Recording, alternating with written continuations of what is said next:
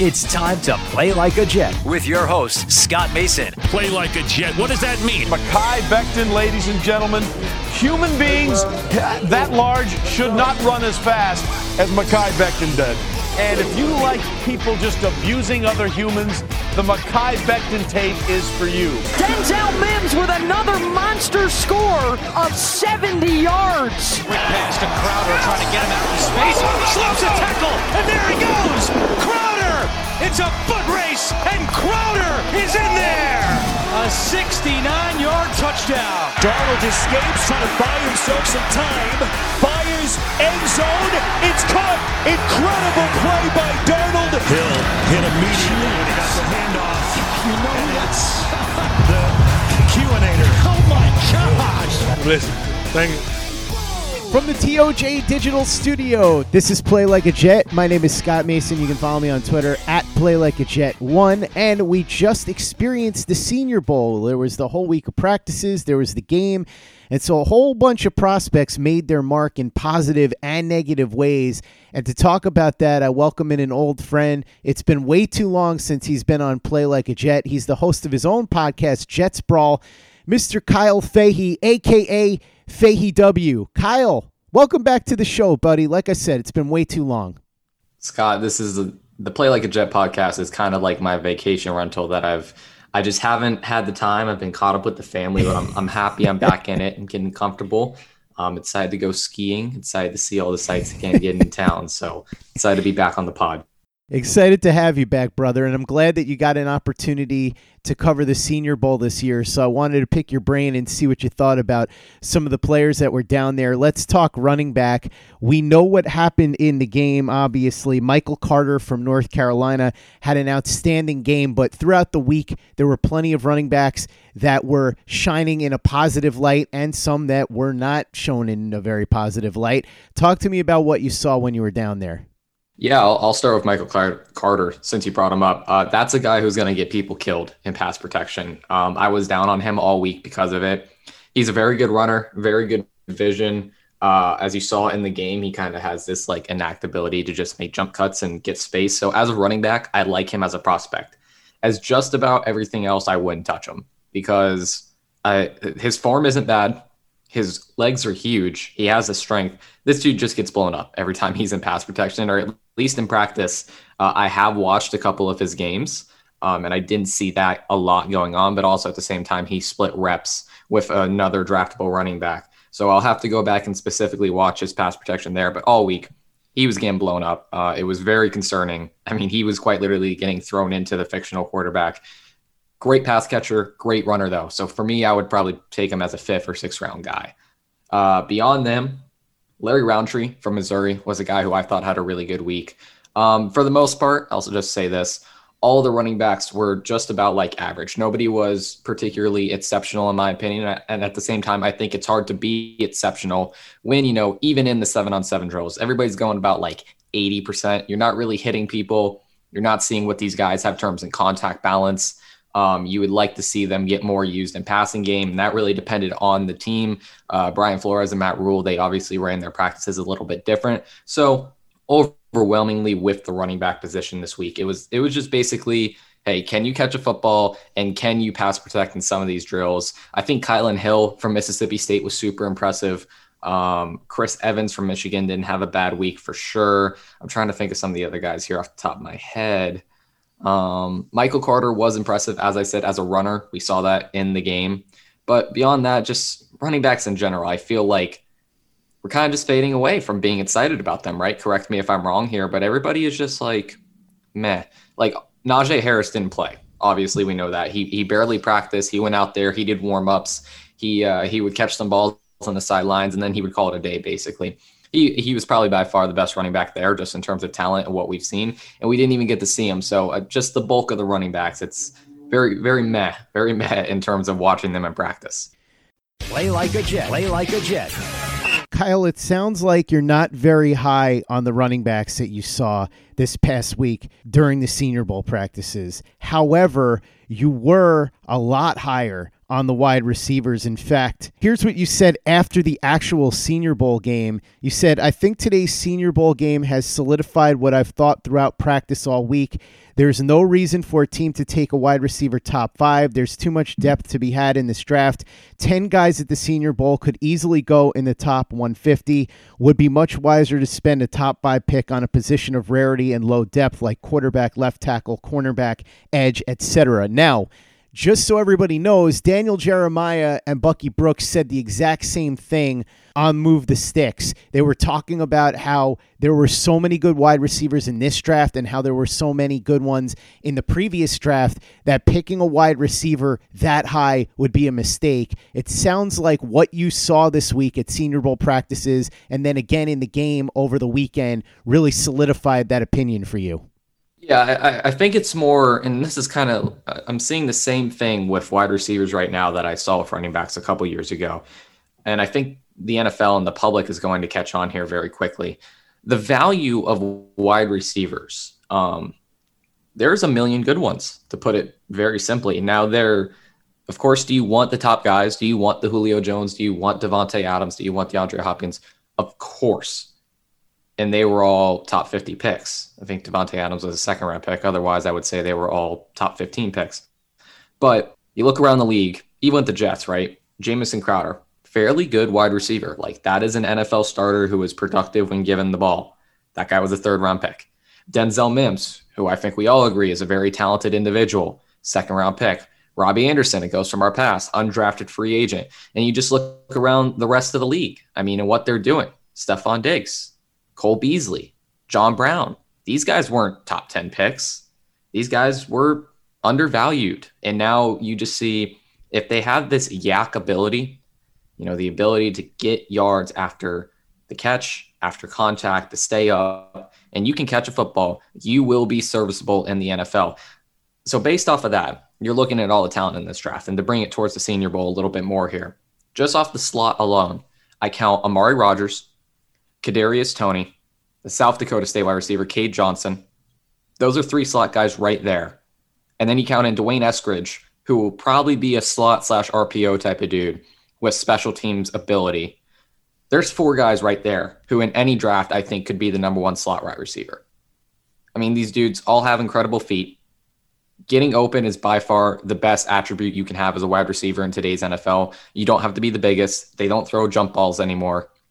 They're not looking for these monster Julio Jones, Terrell Owens type of receivers who are just freak athletes. That doesn't hurt. But if you get open, you get open. And you just got to catch it after that. So, like those four slot guys right there, think about the Rams, the 49ers. I guess now the Jets with LaFleur, like what they're going to be looking for in terms of receivers. They're looking for YAC. Those receivers fit that. And then even if you want that X type receiver, you look at some of the guys who balled out this week. Nico Collins from Michigan, who's a guy we haven't seen since 2019 because of an opt out. Dez Fitzpatrick from Louisville, who Mekhi Becton is obviously a big fan of, as we've seen on his Twitter. He had a phenomenal week. I mean, there's like seven or eight receivers right there. And I'm sure I'm just forgetting guys off the top of my head. I mean, just about every wide receiver was impressive. And I'll say this the one receiver who disappointed me the most is still probably a top 50 pick, and that's Kadarius Toney. And that's just because he dropped the ball a lot. He had a lot of drops, and it's not something we saw at Florida. I think it was just like a concentration issue. Um, and he was shaking dudes like salt. I mean, the, the one clip where he's like 15 yards open, then he drops the ball. That's how his week went, basically. Uh, just a lot of drops, but at the same time, it's never something we saw on film. I feel like at the next level, you might have to feed him to get him going, if you know what I mean. Just like mm-hmm. give him give him the catches, get him going mentally, and then beyond just the Senior Bowl, right? And we can make this obviously Jets podcast, obviously two Jets guys here. We can make it a little more Jet centric. Why take DeVonta Smith at number 2 mm-hmm. Like, make a case for me here. I don't understand it because you're talking about a guy who wasn't the number one on his team until Jaylen Waddle got hurt and say what you want about both talents. I think they're both probably top 15 talents in this draft. Don't get me wrong. But he wasn't number one on his team until an injury. Then obviously he took the most out of the opportunity. He's a Heisman winner, phenomenal player. What impact is he going to have?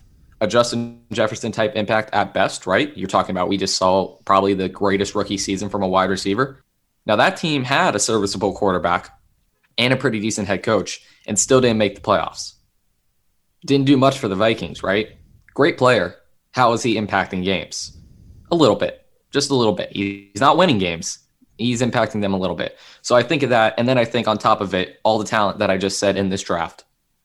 And then that's not even mentioning a guy like Jaylen Waddle, who might be available at 23, or maybe Ja'Marr Chase, depending on where these guys fall. And then on top of that, when you look at the wide receiver free agency class for this year, just some of the bigger names, right?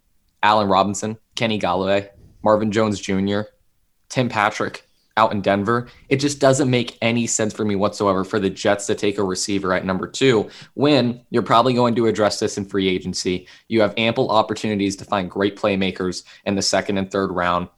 And then the value of first round wide receivers over the past decade basically has been poor. I mean, let's just call a spade a spade.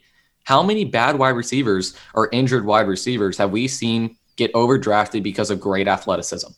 Breshad Perriman, Kevin White, Henry Ruggs. I'll say that. I'll say it right now. Henry Ruggs. I'll throw him in there already. John Ross.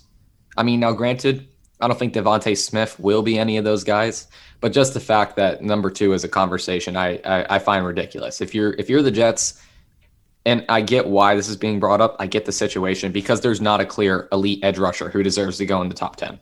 There's not a clear number one corner. The quarterbacks are ample. I think that's the most re- most realistic one, but outside of that, I mean, where's the elite talent? You already have your left tackle. I think Sewell at number two is a little rich, and then you would have to switch him to the right side. So I think teams are kind of creating chatter, and these mock draft guys are kind of backing it up by just saying, well, where's the fit? Oh, yeah, sure, just take DeVonta Smith. Well, that's not the best player available. Definitely won't be. And if you don't like the talent, don't take a bad value. Just trade back or trade it for a franchise quarterback. Wink, wink. So I couldn't agree more, Kyle. I've been talking about this for a while.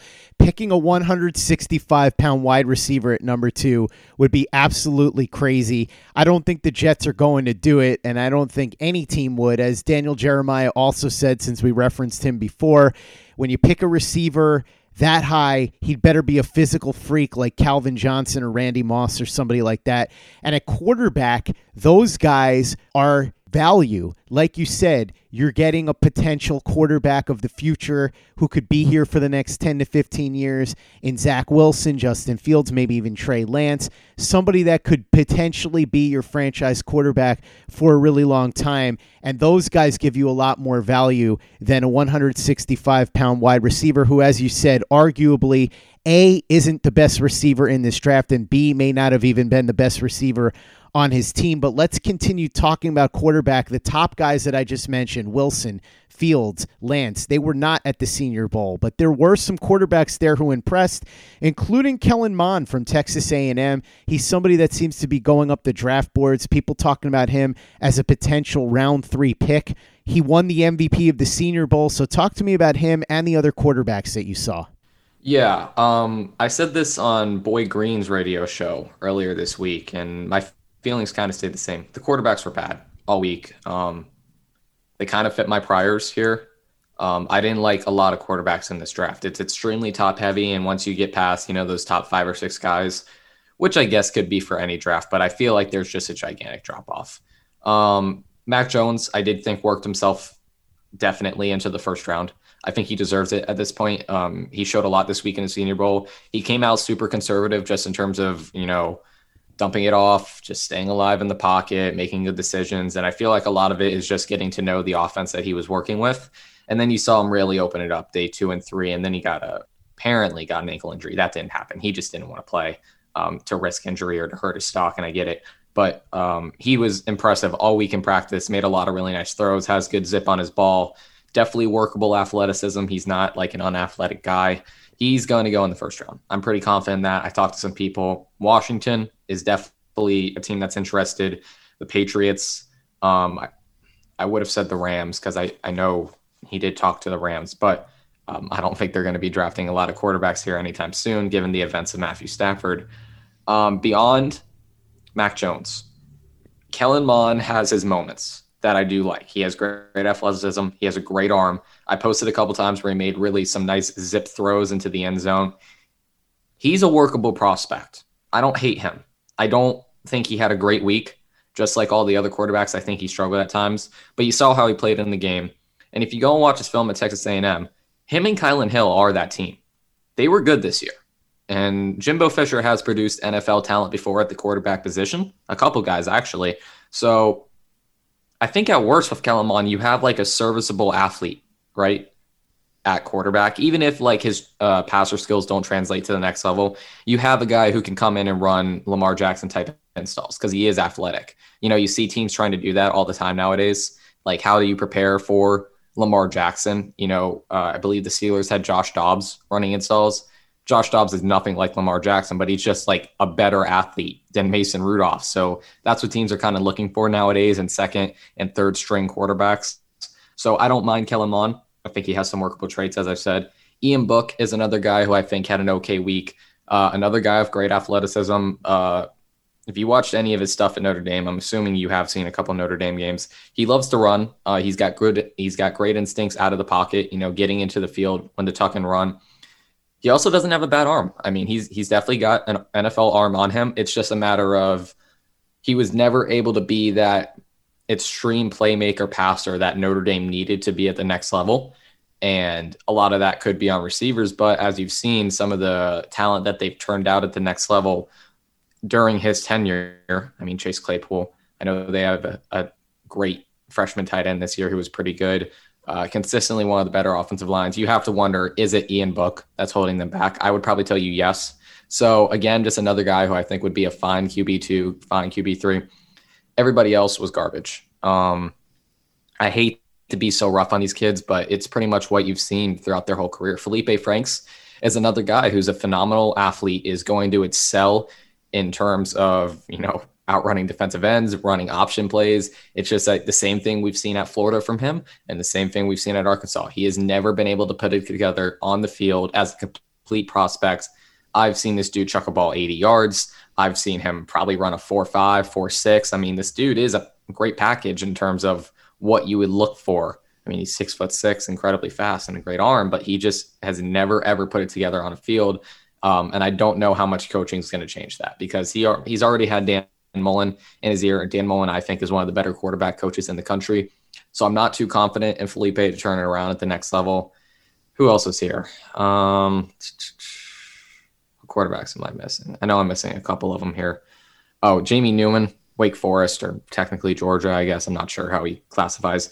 Not good. I mean, he's just uh, he he's not even a good college quarterback. I, I don't see him playing well at the next level. He throws many too many interceptions in the seven on seven reps that I watched. Uh, I think there was three on one drive.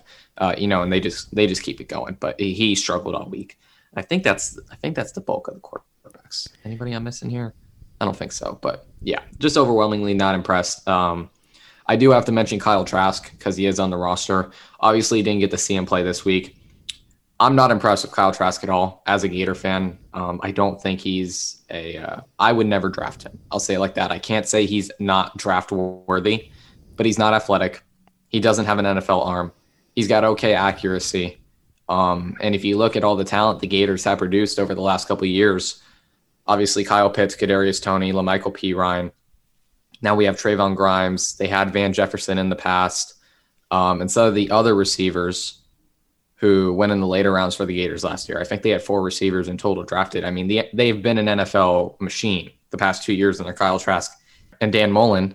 So I, again, kind of like Ian Book, Kyle Trask, I think was the reason they were being held back. So that's my thought on all the quarterbacks. I feel like I'm being super rough on them, and I probably am.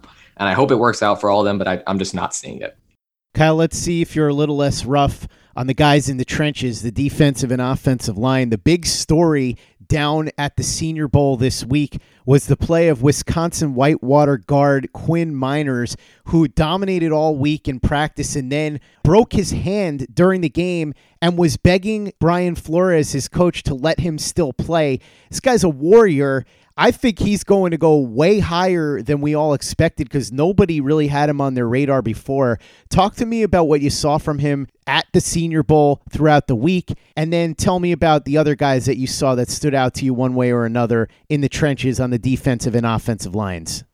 Yeah, I mean, as you said, I'll start with Meinerz here. He was super impressive all week. I mean, this is a guy who I think, um, coming from D3, and then going to the Senior Bowl is kind of rare in its uh, in its own entity. There have been guys, uh, Tytus Howard, the Houston Texans right tackle, who is okay as a right tackle in the NFL right now, but that doesn't matter. He, he's one of the only guys outside of him, Ryan Jensen, and now Meinerz, I believe, who have made the D3 jump playing offensive line. So it's rare. I mean, the Senior Bowl's been going on for what, 40 years now, and there's only been three guys. So he deserves to be there. I mean, if if you're good, the scouts will find you. And he balled out. I mean, he won almost every single one v one rep. I mean, he he, is just he's phenomenal in what I've seen. I, I, I admittedly haven't watched his tape. I didn't know much about him coming into this. Um, I don't know how much D3 tape I'm going to have access to or be able to find, but I would definitely be interested in seeing uh, if he dominated at that level or not. I'm assuming he did, just given that you know Senior Bowl scouts were able to find him. I do remember on Twitter um, guys like Owen Reese and some of the O line coaches that I follow. They were clamoring for him to get up there, so I'm going to assume he's been good for a while, and I've just never heard of him. But he he obviously made a name for himself, and he made millions of dollars for himself too. Um, beyond him, some of the guys who I did find interesting. Uh, Dillon Radunz from North Dakota State, who has been an NFL machine at the D2 level for the past couple years now. He was super impressive. Um, I, I, don't know where the NFL views him. I would assume left tackle. There's a chance they switch him in the guard. Um, all of these guys, I'll just say this right now. Every single player at the Senior Bowl played a different position on the offensive line, right? Uh, Robert Hainsey, for example, the right tackle from Notre Dame, who was a pretty damn good right tackle in college football. They had him play right tackle, right guard, center, and left guard.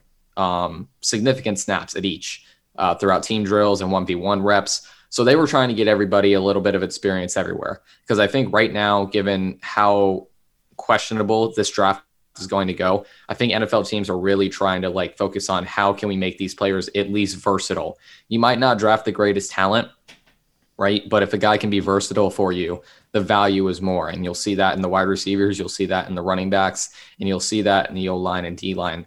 Um, continuing on though, who else? Who else was impressive to me? Creed Humphrey. I mean, he's the best center in the draft. Uh, Landon Dickerson is good, but and obviously the injury hurts. But Creed Humphrey is far and away the best center in this draft. I, I would really like the Jets to invest in him. I'll, I'll, talk about the Bama boys here a little bit, just off the top of my head. Um, I thought Deonte Brown did pretty good this week. I think he's kind of exactly what I thought. I think he's overweight. I'll say that. He definitely needs to get in better NFL condition. He's a good mover for his size. I don't know if it's going to be good enough for the next level, though. I feel like he is a perfectly fine round three, round four guard who, who probably develops for a year in terms of technique. And then when he steps in, he's going to be limited, but he's going to be a road grader at the same time. So I, I feel like he's going to be a very hot and cold, bipolar type of player where it really just depends on the guy he's going against. Um, a guy like Quinnen Williams going against him, I could see being a problem. Obviously, Aaron Donald's going to be a problem for anybody, but just imagine some of the faster D tackles in the NFL are the more athletic ones. I think that's going to be a problem for him, but I do like him as a prospect to an extent. Leatherwood, um, mobility is an issue for him. I watched him a lot in reps. Um, his kick out is slow. Uh, I don't think he's going to run well. I, I, would imagine like a 4 9 so um, there were rumors earlier this month about him being switched in the guard, and like I said, everybody played a different position at the Senior Bowl. He he needs to go to guard, in my opinion. Uh, I think that would be the best case scenario for him. Um, the only problem from there is he might be a little too tall for guard. I think he's uh, six foot six off the top of my head. I could be wrong there, but um, he's just like he's not athletic enough to play left tackle at the next level. Guys like Von Miller, um, good Josh Allen out in Jacksonville, Brian Burns, you know, some of these faster, twitchy edge guys, they're going to kill him. I just don't see him being the Stonewall that he was in college. So those are the Bama guys off the top of my head. Trey Smith from Tennessee. This is a monster in terms of, you know, human beings. This is a monster. Six foot seven, um, I think three, 310 or something. I don't remember his exact measurables. Um, he had good and bad reps all week. He's kind of in consistent on technique. I think that's something needs to be worked on. But I will say there was a lot more good tape than there was bad tape. But the bad tape was because of technique. Now that can be coached and that can be fixed, obviously. But if you're looking for a Mekhi Becton type in this draft, it's Trey Smith. Uh, I think he'll run well. Obviously, the size is there. He's got that mauler ability. He's coming from the SEC, so he's gone against some of the best of the best. He's he's a very interesting prospect. I wouldn't be surprised if he goes top uh, 75, top 50. I really don't know uh, the gauge of these offensive linemen right now. I feel like we could see a really high run on them just because of how questionable this draft process is. And teams might just draft uh, in the trenches a lot. Beyond Smith, David Moore from Grambling State was very impressive. I love this kid. Very undersized. Um, he's going to be one of the smaller guards in the NFL, I believe. I think I think he's six foot two. Um, he's just a brick wall. He doesn't he doesn't get moved. When he his height actually helps him here when he I'm going to demonstrate here on camera, Scott. I don't even know if you can see me. But when he sets his anchor, when he sets his two feet, and he's kind of lower than these dudes, you know, the old adage that low man wins is 100% true. He just gets his hands inside of the shoulder pads or the little armpit pockets of the dudes in front of him, and he his feet just don't move. He's just that strong. I, I and I don't know if that will translate to the NFL. I think it will because he was manhandling these dudes out there all week he he's a very good prospect. I don't know what he's to run uh, in terms of 40 times. So his like his movable athleticism, I don't know if you're to be able to do uh, a lot of movement or a lot of wham blocks or stuff like, like that with him. But in terms of one-on-one pass protection and run blocking, um, that dude is going to be a mauler. So I'm pretty confident saying that. David Moore from Grambling State, Ben Cleveland from Georgia. This is a specimen. Uh, Scott, I don't know if you've seen the photo of him uh, off his Instagram. Mm-hmm. But this dude is like, his calves are the size of my head. his chest, his chest looks like a metal beam. I mean, this dude is in incredibly good shape. And you know, our good friend Drew from Jersey, you know, he obviously grades a lot of these prospects just based off their traps and like their forearms. And like Ben Cleveland's Ben Cleveland's going to be his number one prospect. I mean, this dude's in phenomenal shape and he's a really good player. Um, so I'm definitely interested in him. I think he's a top 50 pick. Uh, he got injured, so unfortunately we didn't get to see him in the game. I think it's just a lower leg injury, nothing too serious, uh, just precautionary. Uh, and the, probably the last guy, yeah, last guy, uh, Jack Anderson, who played right guard at Texas Tech for three years, so he has a lot of starting experience. I was a big fan of him um, coming into the Senior Bowl. He's a guy I watched filmed on a couple days before the actual event started. Um, his Houston tape from 2018 against Ed Oliver is really good. Uh, Ed, that was one of the few games Ed Oliver did not get a single QB pressure in his career. So it tells you that one Jack Anderson can compete with some stud defensive linemen at the next level because Ed Oliver's he's a pretty good defensive tackle for the Bills. I don't think he's a superstar like people expected him to be, but he's good. He's definitely no slouch. Again, the starting experience here, and then they moved him around all over the place. They played him a lot at center. I know he played center in the game. They moved him to right tackle. I don't think he's athletic enough for that. I think right guard is the best spot for him, and he's impressive. This is a guy I think third or fourth round you could easily get a starter out of just because of his his experience. He's not undersized. He's a fine athlete. He's not a great one. He's a fine athlete.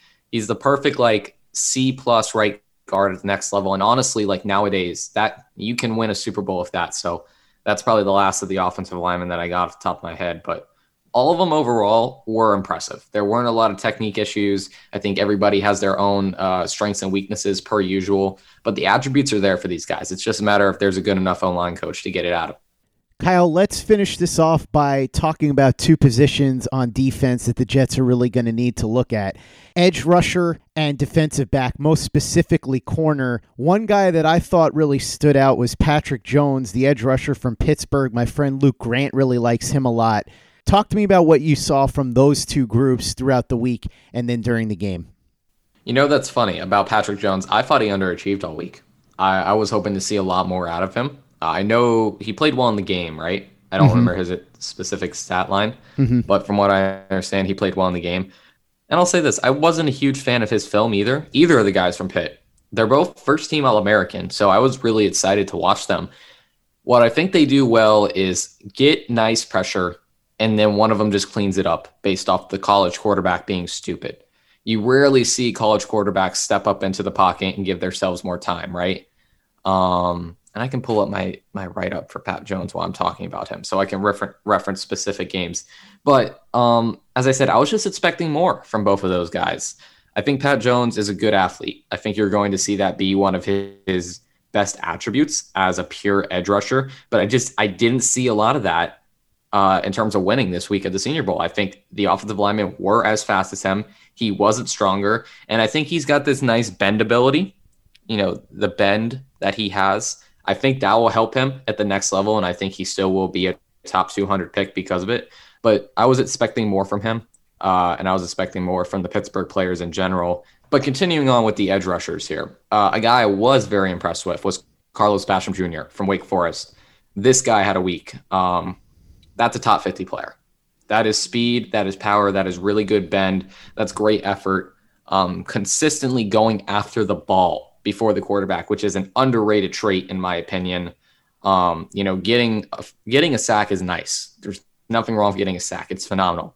Getting a strip sack fumble and a potential turnover is twice the value, right? Because your offense gets the ball back. That was a guy I was super impressed with all week, and I was kind of shocked. A guy who I didn't like, Shaka Toney. Um, I don't know what Toney does well.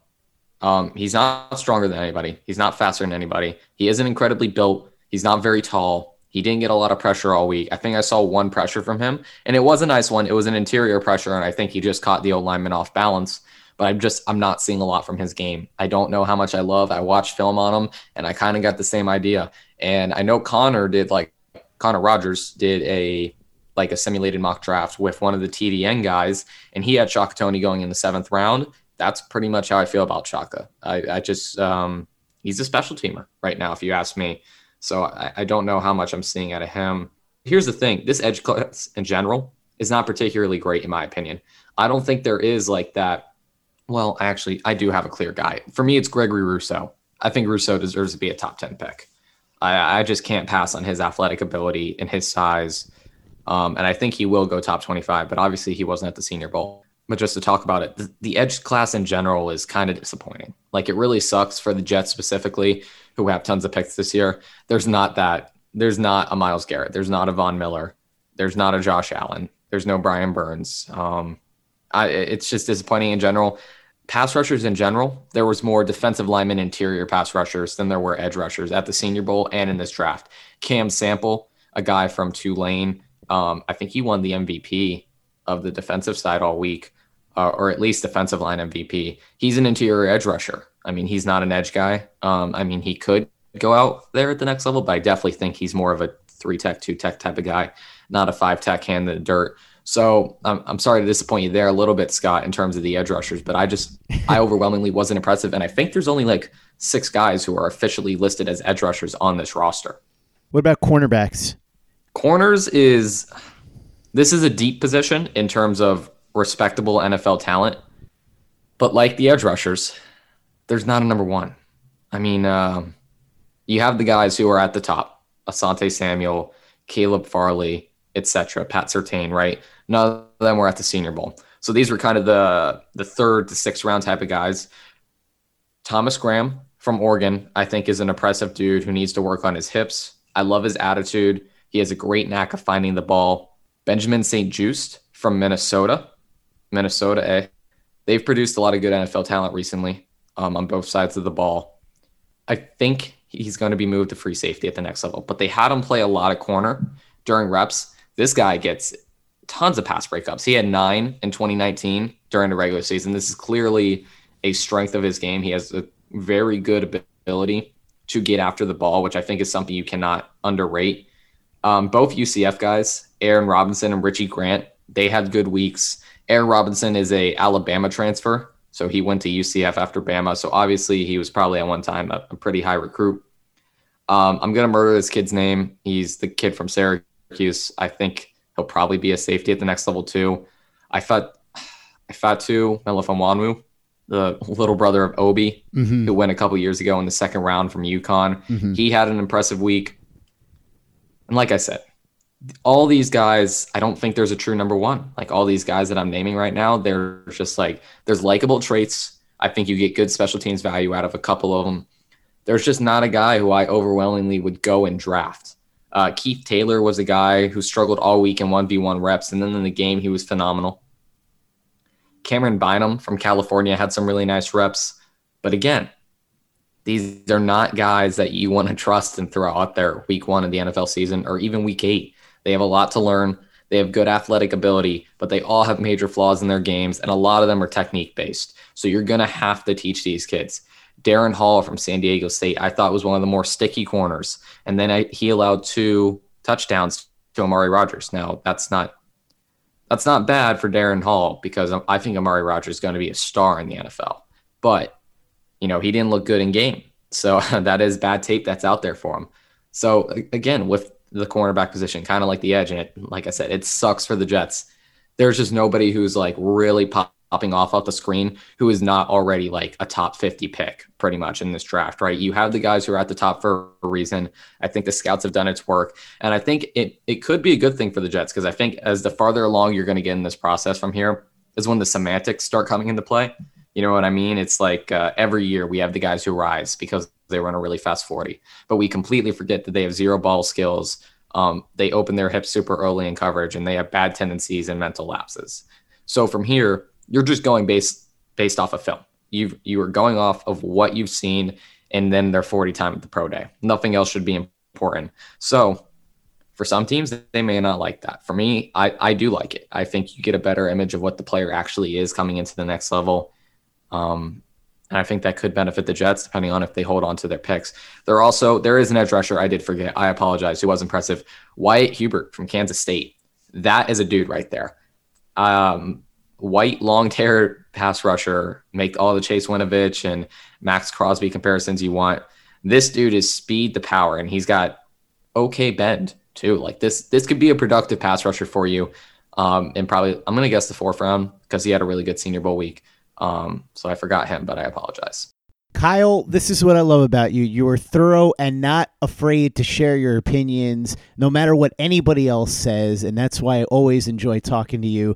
It was way too long since you had been on the show, and I'm really glad that you were able to come on and share your observations from the week down at the Senior Bowl. Kyle Fahey, my man, aka Fahey W, the host of Jets Brawl.